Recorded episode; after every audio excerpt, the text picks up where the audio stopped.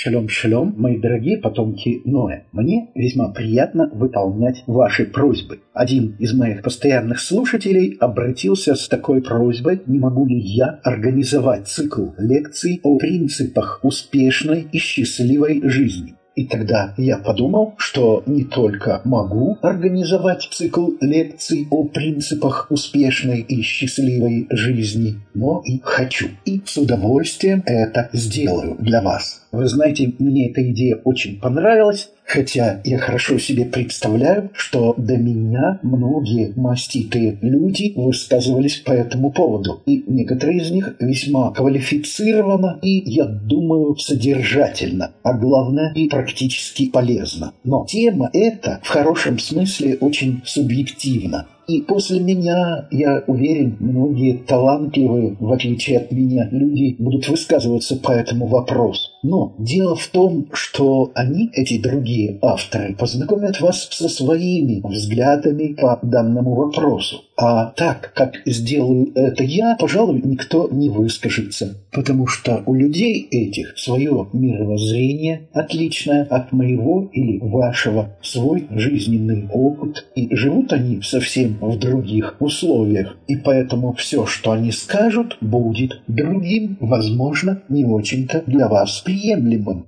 и, вероятнее всего, вам придется делать привязку их высказываний к вашим личным условиям. Именно я живу среди вас, в ваших условиях, имею сходное мировоззрение, имею определенные близкие вам привычки и высказываю суждения, которые могут быть вам понятными и вами приемлемыми. Иными словами, я ваш человек, чтобы вы под этим не думали. А среди моих слушателей, возможно, найдется, то есть именно среди вас, такая душа, которая будет настроена в резонанс с моими высказываниями по данному вопросу. И поэтому, да, я буду делать эти лекции именно для вас с радостью. И вот вам первый принцип, первая основа успешной и счастливой жизни, а именно любовь. И, на мой взгляд, это весьма интегрированное понятие. Под этим словом я разумею как самые высшие проявления этой любви, так и самые животные. Так уж получилось с русским словом «любовь». Оно обозначает очень-очень многое. Необходимо для успешной и счастливой жизни любить вообще. И здесь прав русский поэт Александр Блок, утверждавший, что тот, кто не любит, тот не живет. Вот такая всеобъемлющая любовь порождена именно тем, что наш Создатель, Бог, сам есть любовь. А именно об этом мы находим в высказывании в святых книгах. Однако на практике нам всегда необходима конкретизация нашей любви. И вот первый уровень этой конкретизации любить Бога, любить ближнего и, разумеется, любить себя. Кто-то скажет, это же эгоизм любить себя. Ну да не спешите со всякого рода претензиями. Вы еще их успеете высказать по более достойному поводу, если он, конечно, будет. Итак, где и как сформулирован этот принцип? Но ведь не сам же из собственной головы я его взял, когда б ноль была ему цена. Он откуда-то открылся моему разуму, и этот, тот, кто его открыл, открыл для меня и для вас, есть тот, кто его основал, а именно наш Создатель. Вот так все просто. А сформулирован этот принцип в Таре. Гдащим 19.18. Библия, книга Левит 19.18. Люби ближнего твоего, как самого себя.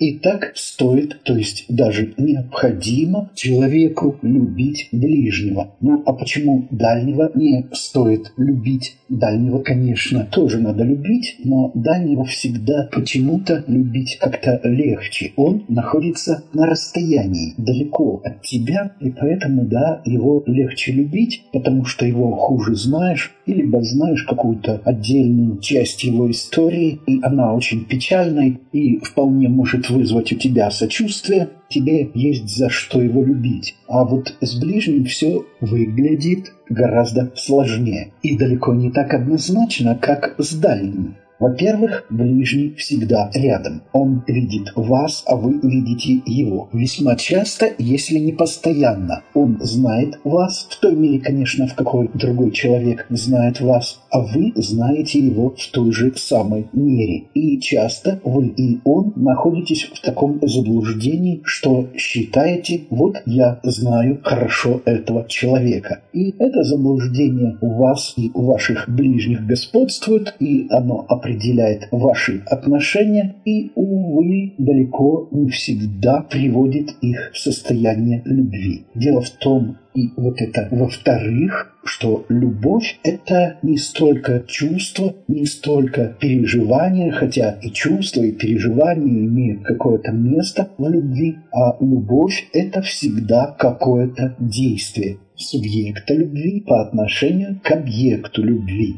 какая-то деятельность одного человека по отношению к другому человеку. И, разумеется, это деятельность в интересах не любящего, а любимого. Хотя через какое-то время вполне может возникнуть гармония в отношениях, и интересы станут общими. Если мы говорим, вот я люблю веселые фиолетовые ирисы, то понятно, я их люблю, а они абсолютно могут быть, эти цветы, безразличны ко мне, то с человеком такой вариант, извините, не проходит. Если я его, либо ее, этого ближнего человека люблю, то я что-то для него, для нее делаю. Ведь даже для цветов я должен нечто сделать, если я их люблю. Хотя бы просто их посадить, а потом аккуратно их поливать. А с человеком, знаете ли, все гораздо сложнее и гораздо, что ли, постояннее. И вот это постоянство, вот эта стабильность любви к человеку является достоинством этой любви, но она же, увы, является и ее недостатком. Когда вы кого-то одного любите, а он любит, либо не любит вас, то вы, знаете ли, почему-то присвящаетесь этой любовью. Вот уж не знаю, почему мы так устроены, хотя догадываюсь. Здесь играет роль некое начало в нашей душе, но об этом начале когда-нибудь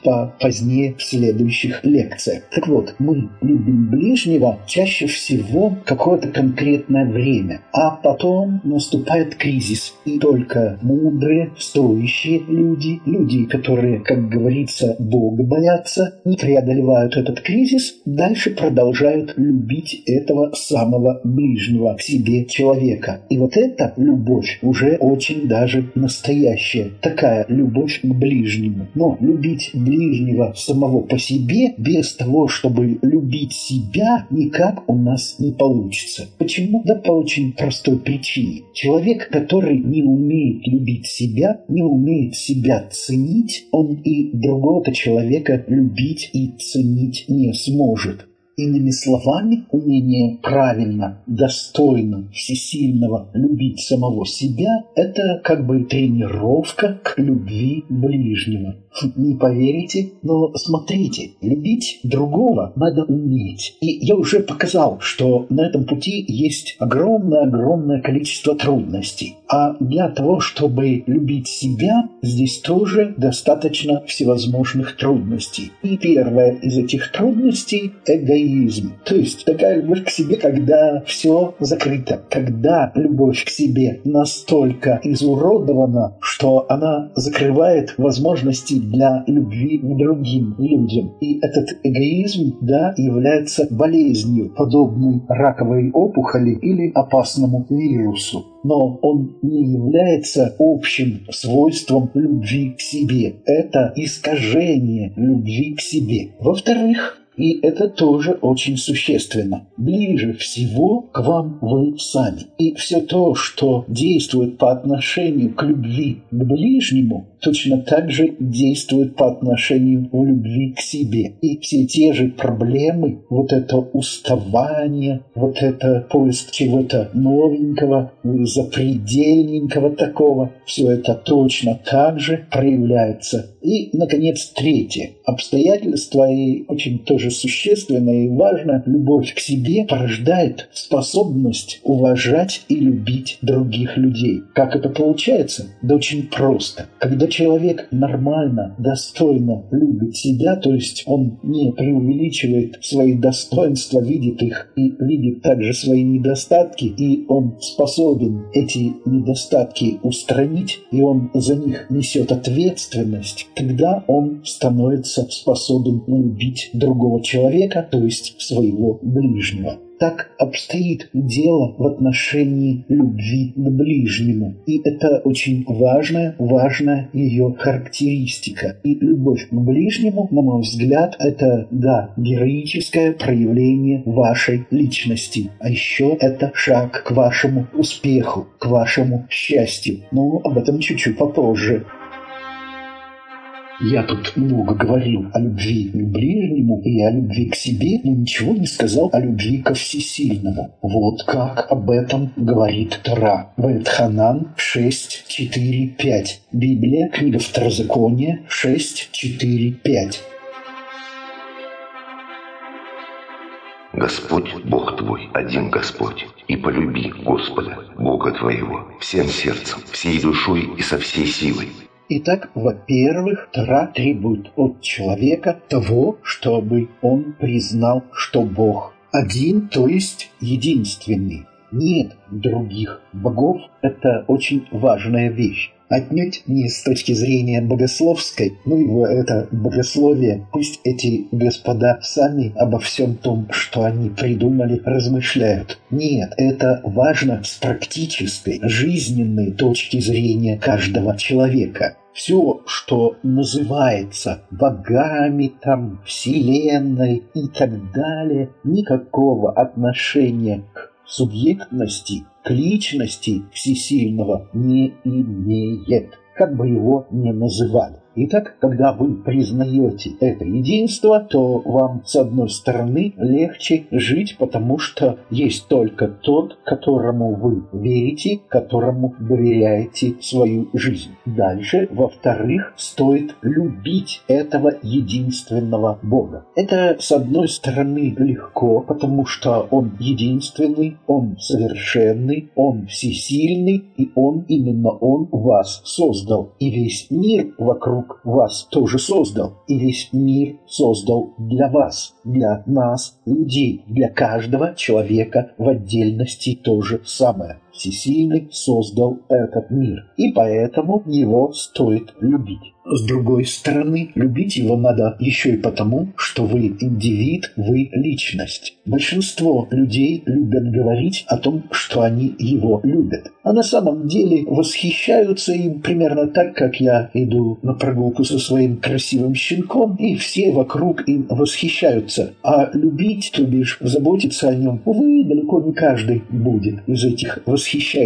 так и со всесильным. Поэтому вы личность, вы любите всесильного и правильно делаете. Он вам ответит за это добром. В-третьих, любить его, мягко скажем, руководствуясь шкурными своими интересами, которые лично я вас вовсе не осуждаю, а наоборот поддерживаю, потому что, наверное, сам таков необходимо, потому что иначе, если вы его не будете любить, то у него будут свободные руки, если так можно выразиться, в отношении вас. И, следовательно, вы можете получить весь тот спектр наказаний, которых удостаиваются те, кто откровенно его не любит либо более того, его ненавидят. Таким образом, любить всесильного стоит. Однако есть и еще одна важная вещь. И скажем это в-четвертых. Любить всесильного надо потому, что он любит вас, именно вас. Он хочет, стремится, желает вас усовершенствовать, поднять, приблизить до себя, уподобить себе, сделать вас подобными Ему. То есть Всесильный создал нас таким образом, чтобы нас усовершенствовать, чтобы мы в процессе развития, в процессе своей жизни добивались успеха и были счастливы, и поэтому Он нас усовершенствует. Для этого используют самые различные средства, как наказание, так и поощрение, как указание, то есть посылает там, допустим, вещи сны, либо пророчества, так и всевозможного рода остановки. То болезнь насылает, то безденежье и так далее и тому подобное. То есть мы-то в его руках все равно. И если мы его не любим, то наше положение ухудшается. Если любим, то улучшается. Я понимаю, что кому-то покажется такой разговор неприличным, но моя-то задача не ваши приличия соблюдать, а его всесильного интересы блюсти, чтобы все люди были рядом с ним. И вот с этой точки зрения, да, его любить необходимо. Но где вы скажете, об этом сказано в Таре. А есть такое высказывание, и его не очень часто цитируют, а я его всегда любил и продолжаю любить, и, и с вами готов им поделиться. И вот он этот текст. Тора Ницавим 36. Библия, книга Второзакония, глава 30, 6